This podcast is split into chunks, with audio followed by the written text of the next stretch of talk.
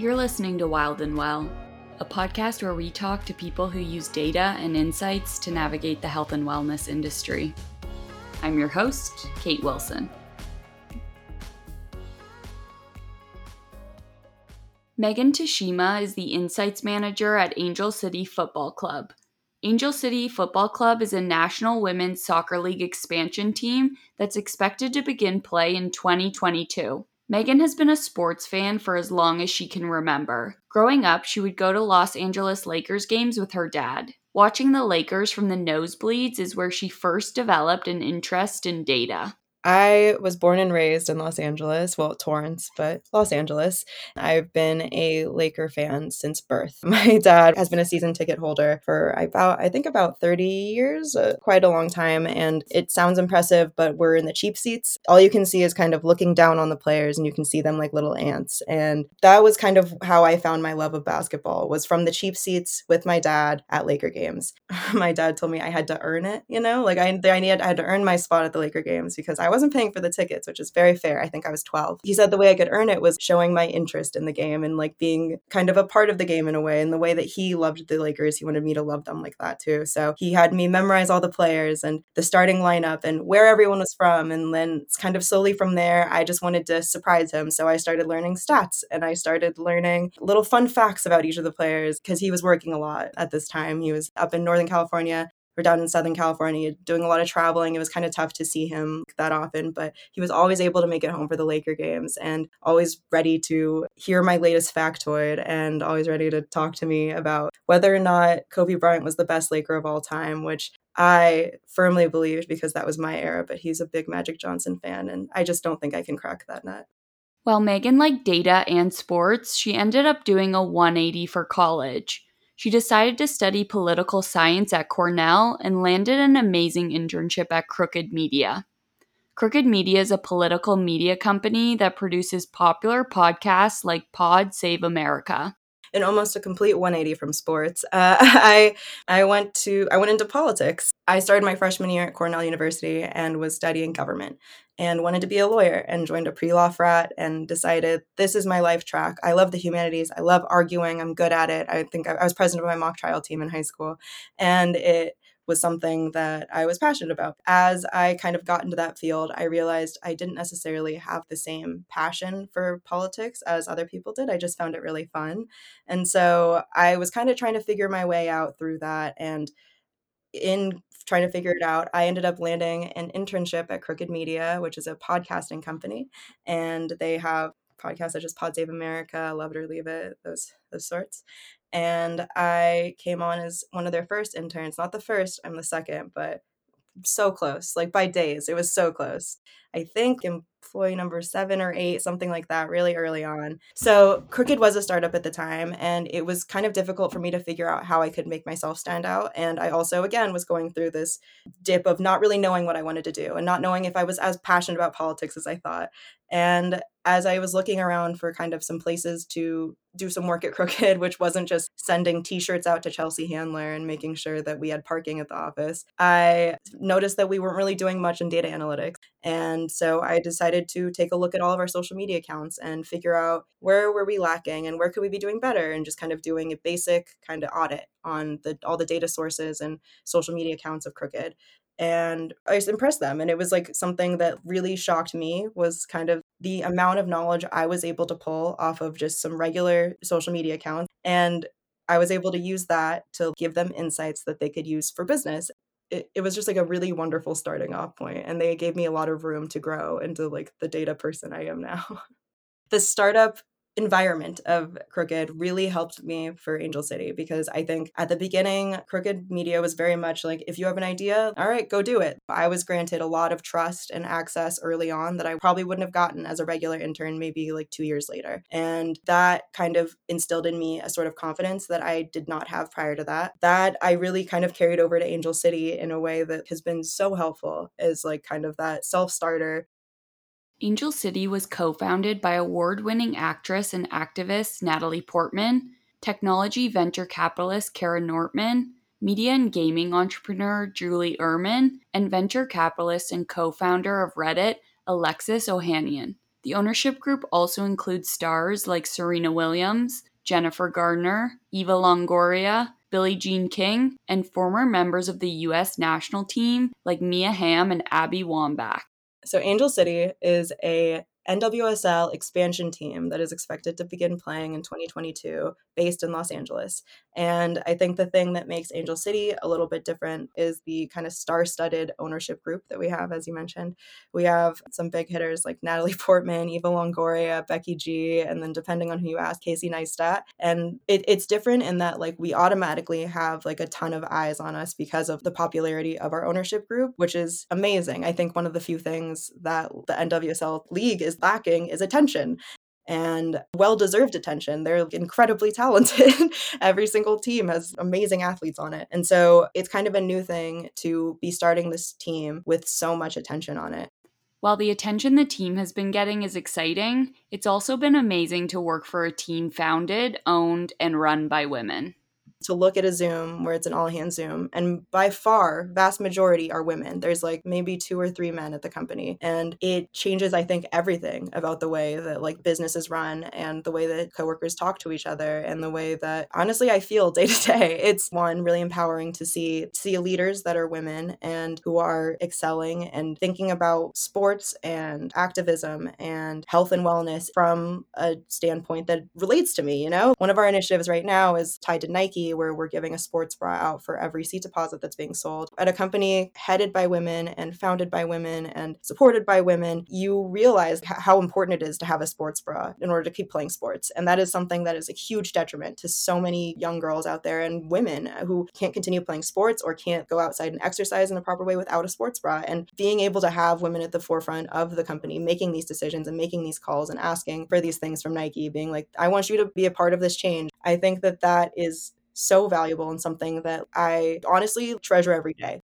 As the insights manager at Angel City, Megan has a lot of different responsibilities it's so different day to day, which is classic startup environment. But I think the way that I put it for anyone new that starts is anything that has to do with numbers goes through me, except for money. I don't I don't deal with money. Anything that has to do with tech, web, numbers, I want to have eyes on. So making sure that we're recording and reporting everything and that we know kind of what's going on with not only our audience but our organization. That is like a big part of it. But the other part is making sure that every single team is integrated into each other in some ways the thing that's been most difficult for me is when I transferred over to Angel City, I have an amazing team, but it's a team that trusts me to do my job and to do it by myself without needing approvals or without needing someone looking over my shoulder to make sure I'm doing it right. That was something that took a little bit of time for me to adjust to. And it's it's a scary thing because you're assuming responsibility for a lot of what goes on and like a lot of the stuff that I'm doing. I am the only one that looks at it. I'm the only one that pushes it through. And then it kind of took me realizing, you know what, they hired me for a reason. They liked my ideas and who I am. And so I kind of just had to trust that and trust in myself to say, like, this is what the data says, and this is what I think we should do based on this data.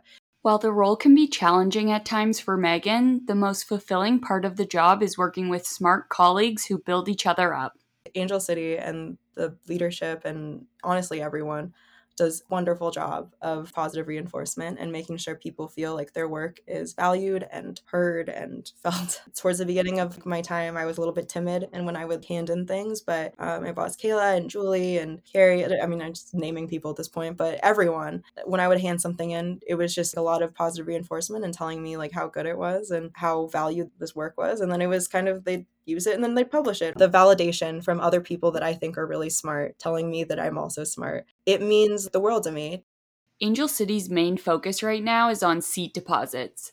Starting March 30th, you can put down a seat deposit through Ticketmaster to reserve your spot in line to purchase season tickets. I mean, so right now, what we're focusing on is seat deposits, which are basically the precursor to season tickets, basically saving your spot in line to buy season tickets. So the further up your spot is in line, the better the tickets are, like the better the options are, right? The seat deposits are also kind of the indicator of the interest levels that are going to be happening. So it's it's a big deal and right now we're really trying to hit on seat deposits. Pretty much all my time and effort is going into making sure that our launch on the 30th is going to go smoothly and well and our message is getting out to the people who will appreciate it and want it and don't just maybe don't know about it. So right now I'm working on a paid media campaign, which and so I'm I'm getting information on who our audience is, who is our base, who is our core, and then kind of from there figuring out who are our potentials and who is who are the people that we could convert and who are the lookalikes to our base that we could be advertising to or maybe reaching out to in some way that would be meaningful. And I think in Los Angeles especially, there's so many diverse and amazing communities and I think it's invaluable to kind of know where we're lacking and where we're doing well really right now it's figuring out who our audience is who are we looking to expand to and how can we do that and how can we implement that in a way that is the most strategic and the least cost and the most effective when it comes to seat deposits, Google Analytics has been a really useful tool that has helped Megan understand some of the frequently asked questions fans have.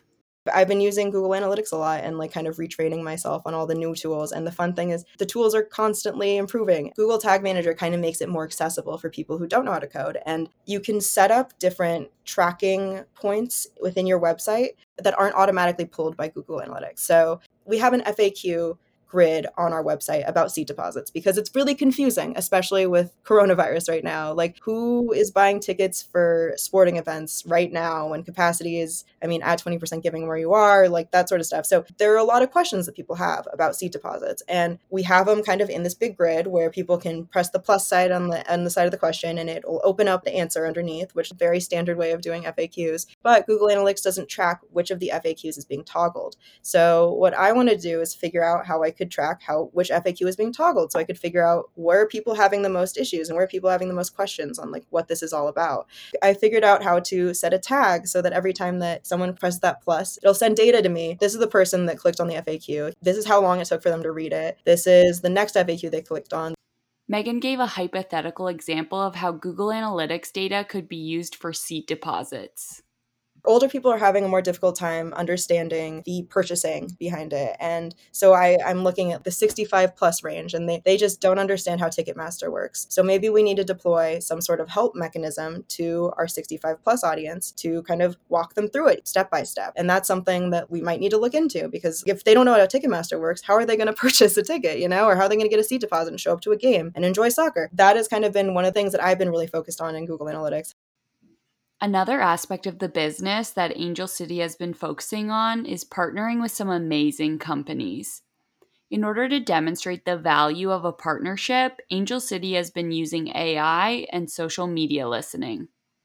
One of the other fun things that has been happening in the data world at ACFC is that we just partnered with Zoomph, which is a kind of social listening partnership management tool that is pretty new. They specialize kind of in like sports marketing and partnership management in sports marketing. Basically, what they do is they will like kind of comb through all these social feeds and they have AI technology that will recognize logos and different types of assets in images and videos. And they can tell you, for example, one of our partners is Heineken. Uh, if we were to post a video, a clip from one of our games, and a Heineken logo was in the back on a flag that someone's waving in the background, it's able to pick up that one, there's a Heineken logo in this video for 30 seconds. And then, like, two, it's on a flag. Being able to kind of tag down to the minute level without having to do it manually is like such a valuable asset, especially in just all marketing, I would say. And it's it's valuable to tell Heineken, hey, look, you got all this airtime on like our socials and this many people saw it and this many people interacted with it and the Heineken logo was in the entire video. Like that is a valuable thing for our partners and for us to know.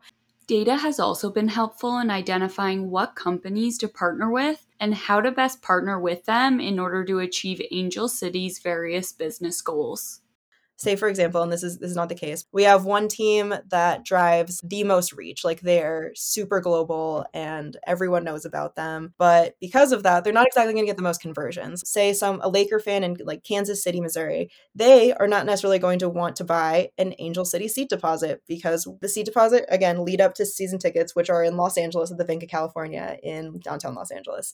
So that's going to get us a really wide reach but not the most conversions right? And so it was kind of like figuring that out of saying like, oh, so this link got exposed to significantly more people, but it also didn't convert as well. Like LAFC had really high conversions because they were already soccer fans and they were sharing sharing the same stadium. So al- already there's like this kind of shared interest. So I think that that is really valuable in knowing how we not only interact with these partners, but how we can collaborate together in order to kind of like grow both of our audiences and also kind of again bolster LA sports. So maybe for the Lakers, we want to go to them for more of our crest reveal type and type stuff. So they can go and make sure that our brand and our mission is amplified out on a global scale. But if we wanted to reach people in Los Angeles and we wanted to reach soccer fans and we wanted people to buy tickets to this new Angel City event that's happening like whenever, like we we wouldn't be going to the Lakers necessarily. Angel City hasn't even stepped foot on the field yet, and they're already inspiring women and young girls that they could own a sports team one day too.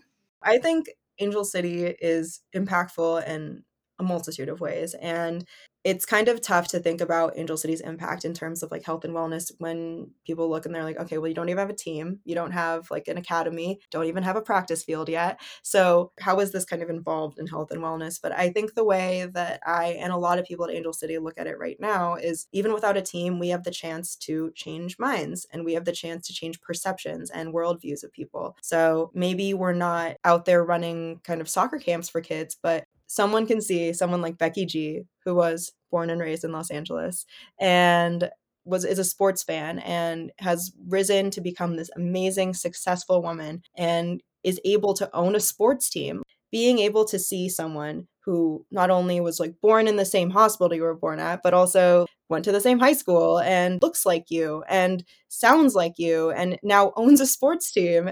I, think it's just so empowering to see all of these women and all of these people in positions of power.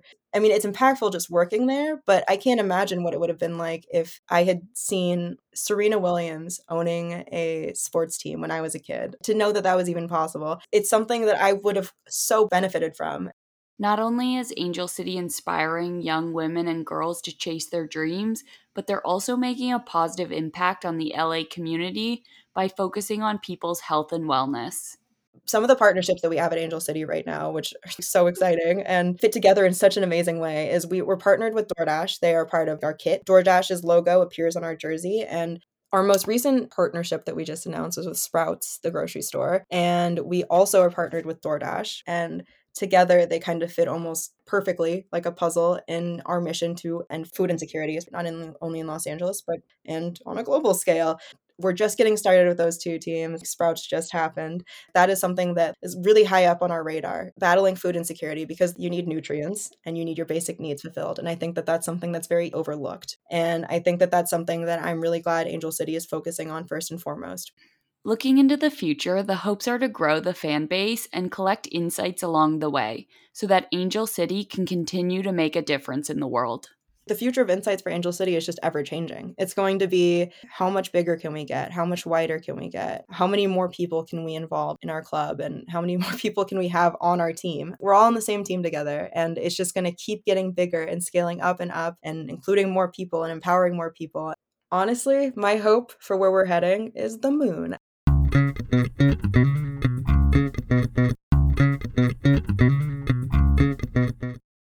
It is wildcard time. I will be asking Megan a series of questions, and she'll answer with the first thing that comes to mind in a rapid fire format.